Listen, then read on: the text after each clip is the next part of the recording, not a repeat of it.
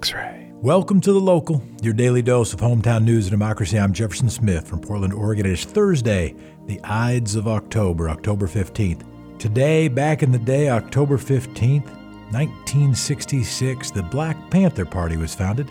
In the early to mid 20th century, thousands of African Americans fled the southern United States. As they moved, though, into the north and west, they encountered new forms of racism and new forms of poverty, which would demand a new form of politics. By the 1960s, the civil rights movement had made a great deal of progress in dismantling Southern Jim Crow laws, but not as much had changed in the rest of the country. In Oakland, California, racist policing and brutality inspired two college students, Bobby Seale and Huey P. Newton, to form a new Black Power movement. At the time, only 2.5% of the Oakland police force was black. Inspired by Malcolm X and other black power leaders, Newton extensively studied California gun laws. He believed that by practicing their right to open carry, black Americans could find a new form of political power. They formed the Black Panther Party, and two months later, the first armed police watching patrols hit the streets. And let me tell you, the reaction of conservative whites was different than the reaction to the white MAGA open carry folks now. Patrols followed police officers, recorded any instances of brutality. When confronted by the police, the patrols would insist they had not, in fact, broken any laws. As the Black Panther Party grew, they also started a number of social welfare programs. They built community health clinics, provided free food to families in need. However, they gained a reputation in the press for open hostility. In 1967, just one year after the party's founding, California legislators passed the Mulford Act, which banned what? The open carrying of weapons. 26 armed Black Panther members disrupted the session. The bill was quickly signed by the noted gun control advocate, California Governor Ronald Reagan. After signing the bill, Reagan insisted it would, quote, work no hardship on the honest citizen, end quote. Membership in the Black Panther Party peaked in 1968. That same year, Huey Newton was convicted of manslaughter, and Martin Luther King Jr. was assassinated. And today, back in the day, October 15, 1969, millions of Americans joined the moratorium to end the war in Vietnam. By that time, the U.S. had been involved in Vietnam for over 14 years. The moratorium arose from activist Jerome Grossman's call for a general strike. Former campaign workers for Eugene McCarthy would later frame the day as a moratorium rather than a strike. They felt that calling it a moratorium would make the event more respectable to the general public. The hippie movement was relatively unpopular then. They also wanted the demonstrations to be held in community spaces rather than on university campuses, so that the quote, heartland folks felt it belonged to them. On October 15th, millions of people demonstrated across the country. Around a quarter of a million people, led by Coretta Scott King, marched through Washington, D.C. They carried lit candles down Pennsylvania Avenue, mourning the lives lost. Hundreds of thousands more gathered in Boston, New York, Detroit. Teach ins were held across the country. The moratorium demonstrations were completely peaceful. Despite that, President Richard Nixon flatly rejected both the demonstrations and their demands. Here was his quote Policy made in the streets equals anarchy. Few weeks later, Nixon responded to the moratorium in a televised address. He asked for the support of the silent majority. That phrase might now sound familiar. Response to that speech was highly positive. Nixon's approval ratings rose sharply in the following weeks. Shortly after that was the My Lai massacre, during which U.S. soldiers killed around 500 unarmed civilians, and about half a million people marched through Washington, D.C. Nixon watched the protests obsessively, but said to the press, Under no circumstances will I be affected whatever by it. He also joked about using helicopters to blow out the protesters' candles. That all might sound just a little familiar. Today we'll have your Quick Six News headlines, and Emily Green, managing editor of Street Roots, will offer their election endorsements. X ray. First up, it is time for today's Quick Six local rundown. An ex Lappin Motor Company employee has filed a $1.4 million lawsuit alleging that the Portland used car dealership had covered up a coronavirus outbreak. Sean McCrary of Portland was fired during a staff meeting for questioning the company's alleged cover up of a coronavirus cluster. McCrary sued Lappin Motor Company and its owner, Leo Lappin, in a wrongful discharge and whistleblower suit this month. McCrary alleged that Lappin berated, assaulted, and fired him in an alcohol and drug induced rage on July 31st. According to the lawsuit, Lappin showed up late to work, was noticeably drunk during the staff meeting, and when he grabbed McCrary's arm and screamed, Everyone, everyone, Sean is fired, get the out of my company. McCrary argues that Lappin directed employees to conceal a COVID 19 outbreak in order to keep the business open and make profits. According to the suit, at least two workers in the showroom on Southeast Holgate Boulevard have tested positive, along with their significant others. Your daily dose of coronavirus data. Health Authority reporting 390 new cases and three new deaths as of Wednesday. That brings us over 38,000 cases and 608 confirmed deaths. And outside of Oregon, Donald Trump's youngest son, Barron, is also tested positive. Melania Trump, who had tested positive earlier this month, announced in a personal essay posted on the White House website that Barron Trump had tested positive. Melania said that Barron exhibited no symptoms that he had since tested negative. Hope you feel better, kid. The Portland auditor has noted an improvement in the city's handling of the cannabis tax.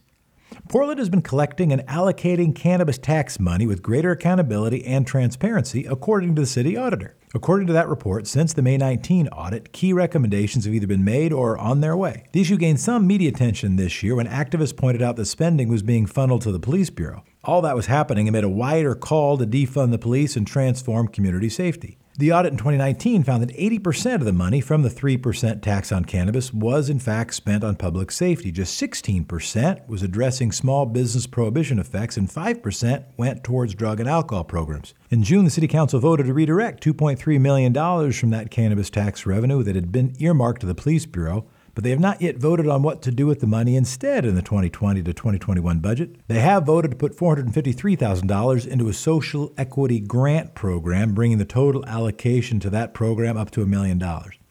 Mary Nolan and Chris Smith debated, and that debate turned into a campaign finance debate about fossil fuels. Nolan and Smith are both running to represent Portland on the Metro Council. They debated on Tuesday night. They're both Democrats. They hold some overlapping views. Nolan and Smith are running to represent District 5. That spans Northwest, North, and Northeast Portland. Remember, Metro covers Clackamas and Washington County, so the districts are pretty big. When Dana Haynes, managing editor of the Pamplin Media Group, asked the candidates to differentiate themselves, the virtual debate became a bit heated. Nolan talked about how she was accomplished, had a long track record of delivering results, and argued that Smith didn't seem to value convening. She also criticized him for vilifying her for accepting money from a gas company political action committee who used fracked gas. Smith responded that he doesn't alienate his colleagues and defended his framing that Nolan has received money from fracking companies. Law enforcement may not have identified themselves before firing on shooting suspect Michael Reinoehl, OPB reporting, following the shooting of a pro Trump demonstrator in August. Prosecutors charged Antifa activist Michael Reinoehl with murder. After a five day search, local law enforcement, which had since been deputized as U.S. Marshals, shot and killed Reinoehl. The details of that shooting have been murky ever since. There was no body cam, no surveillance footage available from that evening, and official accounts have sometimes conflicted. Some officers reported that Reinoehl pointed a gun at them, others said Reinoehl was going for the gun in his pocket. According to new eyewitness accounts obtained by OPB and ProPublica, the officers did not identify themselves as law enforcement before firing. They also did not use their lights or their sirens. According to one witness, there was no drop your weapon, no freeze, no police, no warning at all. The three witnesses to the shooting have not been interviewed by law enforcement, leaving a lot of uncertainty into how the shooting unfolded. A ripple of hope Portland Free Fridge is bringing fresh food closer to the hungry. Portland Free Fridge has become a national trend. It has its roots right here in the Rose City. The Portland Free Fridge is a community effort that provides access to fresh food to various neighborhoods across the city. The fridges started popping up in July and August. There are now more than a dozen of them in Portland and Beaverton. Everyone is invited to take free food and donations to restock the shelves. There are wonderful people out there doing beautiful things. And that is today's Quick Six Local Rundown. X-ray, X-ray. Up next, we have an interview with Emily Green, the managing editor of Street Roots. Emily will be speaking with X Ray's Julia Oppenheimer about the nonprofit newspaper's endorsements for the 2020 election. Street Roots is a weekly nonprofit newspaper focusing on housing and social justice. Today, we're going to talk about the paper's endorsements for the 2020 election. Emily, good morning. Good morning, Julia. Thanks for having me on. Yeah, thanks for joining us. We're really excited to be doing this with Street Roots every week. Um, I heard you guys just put out your endorsements. We did. This is always a really popular issue. We've got vendors hitting the streets all over town today with a new edition of the paper, and it is our election issue. Um, as a 501c3, we can't endorse candidates, but we do put out endorsements for ballot measures that are relevant to our areas of new co- news coverage. And we've, we've also got some pretty good interviews with um, Portland City Council and mayoral candidates that really dive deeply into the housing crisis and um, homelessness in our city and what they will do to tackle that because that's going to be at the forefront, especially following uh, the pandemic and the imminent eviction uh, cliff that we're facing. Yeah, do you anticipate um, mass evictions on January 1st? Um, we do. Uh, it's likely the moratoria will get extended, um, but whenever they do finally lift the moratoriums on uh, rent that we're seeing statewide and you know in the county and city, uh, we are expecting mass eviction because a lot of people haven't been paying rent. They probably aren't able to save up to pay all the rent that's going to be due, Mm-hmm. and we're already seeing that evictions are happening a lot. Landlords are just relying more on contractual. Um, mechanisms for evicting people, such as noise ordinance and things like that, um, as opposed Gotcha. to non-payment of rent. But it happens to be people that aren't paying rent. Uh huh. So there, I I'm not as familiar, but the moratorium is only on people not paying rent. It's not for other reasons. Is that- Um, it is. true? You can't evict someone for demolition or anything like that right now, but it's mainly to protect people who aren't able to pay rent because they've been impacted by the coronavirus pandemic. Sure. Um, do you notice? Because I feel like I notice more and more every time I drive around Portland. I notice more and more tent cities popping up. Is there um, like less regulation on that, or just? I know there's no evictions. I think there was there also something about no um, no moving of tent cities. Yeah, um, that's funny. Ted Wheeler mentioned in his interview with us too that he's noticed a real increase in the number of people on the streets, especially women. But the city has really slowed down on sweeps and cl- camp cleanups. Uh, they they haven't stopped entirely, but the idea is that continuing to shuffle people around um, will just help the virus spread. So Right. they've they've definitely um, lightened up on that quite a bit. So is that a good thing, in your opinion?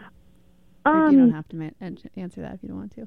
Oh no, that's all right. I think you know what we've seen at Street Roots is that for some people, being able to have one place to live as opposed to being shuffled around continuously has allowed them to um, have a little more stability and focus on things other than you know where am I going to sleep tonight, Mhm. how am I going to get across town to pick up my items, um, and things of that nature. Yeah, that makes a lot of sense. Um, so let's talk about some of these measures. Let's talk about Measure 110, the drug decrim- decriminalization measure. Yeah, so this uh, measure would move all small amounts, uh, possession of small amounts of drugs from a misdemeanor to a Class E violation. Um, and rather than being arrested and prosecuted and potentially jailed, um, a person would be faced with either paying a $100 fine or, in lieu of that fine, taking a health assessment at an addiction recovery center. Um, this uh, measure would fund more beds for uh, inpatient uh, drug and alcohol treatment with the creation of a grant program, and it would create a bunch of addiction recovery centers. And it would pay for all this uh, with taking cannabis taxes over 45 million and diverting it into this program. Um, this bill does have a few flaws. Um, some of that money that would be going to pay for it was would otherwise be going to already underfunded mental health um, treatment programs and schools. You know, two things we don't really like to see money taken away from. And um, you know, some vocal opponents are people in recovery who say if it weren't for the criminal justice system forcing them into treatment, they never would have gone. But we are um, endorsing this measure. We say vote yes uh, because we just fundamentally disagree that punishing people into treatment is the best way to help people who are dealing with substance use disorder, which is a health issue, not a criminal issue. Um, and we desperately need more treatment beds in the state. I mean, we ranked 48th out of 50 states um, for the number of people who need treatment but are not receiving it, Wow. according to recent, you know, data. That's a striking Um, number. Yeah, you know, and two states I will say, us. oh, go ahead. Oh, I was just gonna. I was just emphasizing. There's only two states worse at this than we are. Apparently. Yeah, yeah exactly. Um, I mean, and we do, we do, we don't really see that this measure achieves the goal of necessarily completely helping people avoid the stigma and consequence of a criminal record, um, which we know at Street Roots firsthand, you know, it can be a terrible thing. It, it limits your employment opportunities, your housing opportunities. Um, and the reason I say that is just because a violation still goes on your public record. Um, while most landlords and employers are only looking at criminal records, there's nothing to stop them from requesting this information. You know, should drug possession become a, vi- a civil violation instead. But all that being said, you know, this is a step in the right direction. We need to take it now, and we think that opportunities in the future will arise to fix some of the issues that may emerge. Um, yeah. Uh huh. Baby steps. Exactly. What uh, What's your guys' position on Measure 109, the psilocybin therapy measure? We we are saying uh, vote yes on this one. Um, psilocybin is the uh, active ingredient, if you will, in uh, magic mushrooms or psychedelic mushrooms. Um, and this bill would make it uh, legal for people to take uh, doses of psilocybin in controlled medical settings with a medical professional. Um, program would be overseen by the Oregon Health Authority, and it would have two years to design and implement the program. This doesn't mean, you know, the day after the measure passes, if it does, you can go out and, you know, get mushroom therapy. But studies have shown um, that this can be a helpful treatment uh, in PTSD and depression. I've I've seen that some other editorial boards have, um, including the Oregonian, are saying vote no because um, we're not completely through all the trials with the FDA at this point. But this is not a new idea. Um, indigenous cultures have used this therapy for hundreds of years. I mean, you can go to Oaxaca right now and partake in a mushroom retreat where you can uh, go through a ceremony focused mushroom experience um, at different centers down there. And, you know, both PTSD and depression can be really debilitating um, mental illnesses. And if there's a drug like this, one that's non habit forming and relatively low risk, and it helps people manage their illnesses, uh, we believe they should have access to it. So, does this measure, it doesn't just legalize mushrooms? Like, you can't just go out on the street and buy mushrooms now, right? Or if it passes? no, no. Um, it would only, you'd have to get it prescribed from your doctor and actually take it in a medical setting through kind of a guided therapy. Um, and some of uh, these sessions are actually already taking place uh, underground here in Oregon. Uh, our reporter, Christian McCurdy, interviewed a medical professional that's been taking people on these guided sessions and one of her patients who found it really psychologically helpful. And it pretty much, uh, his experience was going out to her cabin in the woods, putting on some headphones, listening to music, and uh, she kind of talked him through some of his feelings. Um, and it, it's a relatively, you know, low dose of the drug that people are uh-huh. taking. Is that is that article in this is in this issue or a, pre- or a previous issue? Uh, that was a previous issue. That okay. was in our September 30th issue, but you can read it online cool. at streetroots.org. Would this measure um, have any effect on the aggressive prosecution of drugs in our in our community? Does it address well, prosecution of drug related? No, I mean, this is mainly just for medical settings, although, you know, if Measure 110 passes, then possess- personal use possession of mushrooms is included in that, and people would no longer be prosecuted for that. But, you know, it, as you recall, I'm sure, with marijuana, first, you know, it was legalized for me- medicinal use and then later recreational use. And honestly, um, with magic mushrooms, you know, it's non-habit forming, low risk. People have already, you know, been taking these pretty um, widely in the Pacific Northwest at concerts and music festivals. Mm-hmm. Um, we just don't think prosecuting for uh, using mushrooms is a good use of resources. So if this is a stepping stone toward, you know, legalization for recreational use, you know, we're all for that. Uh huh.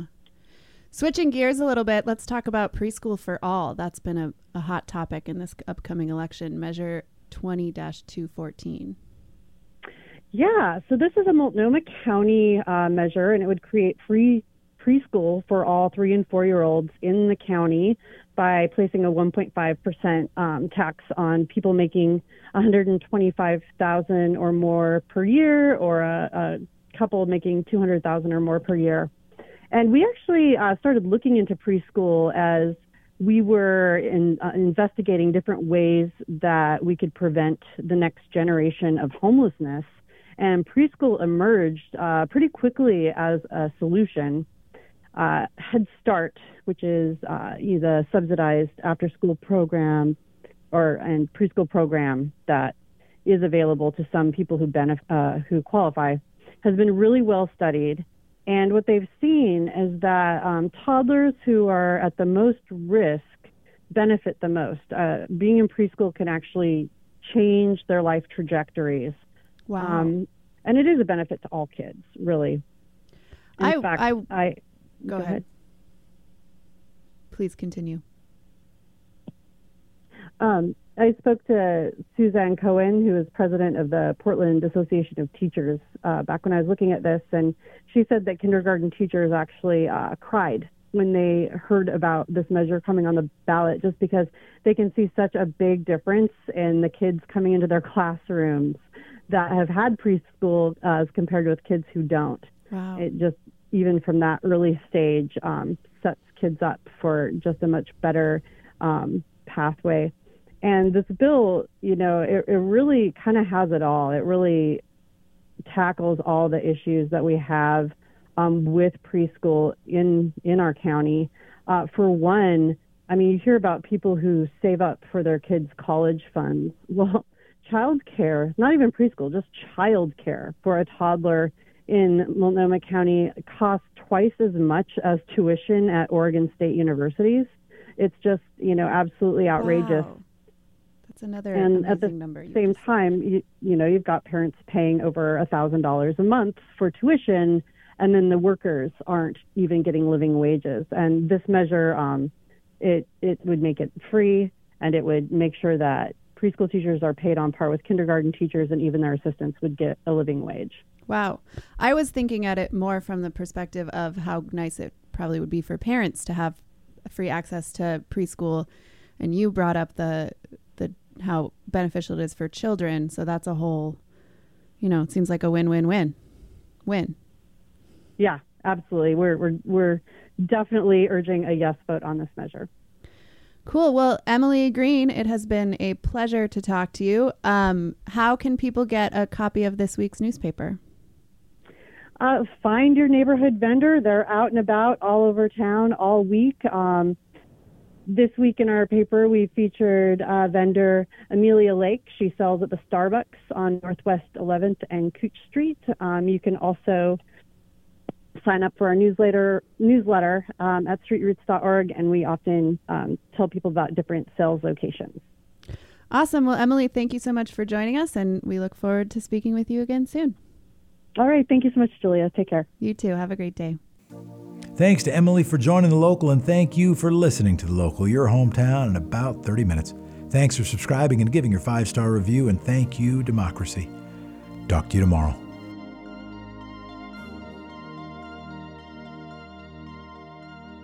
X-ray, X-ray, X-ray, X-ray.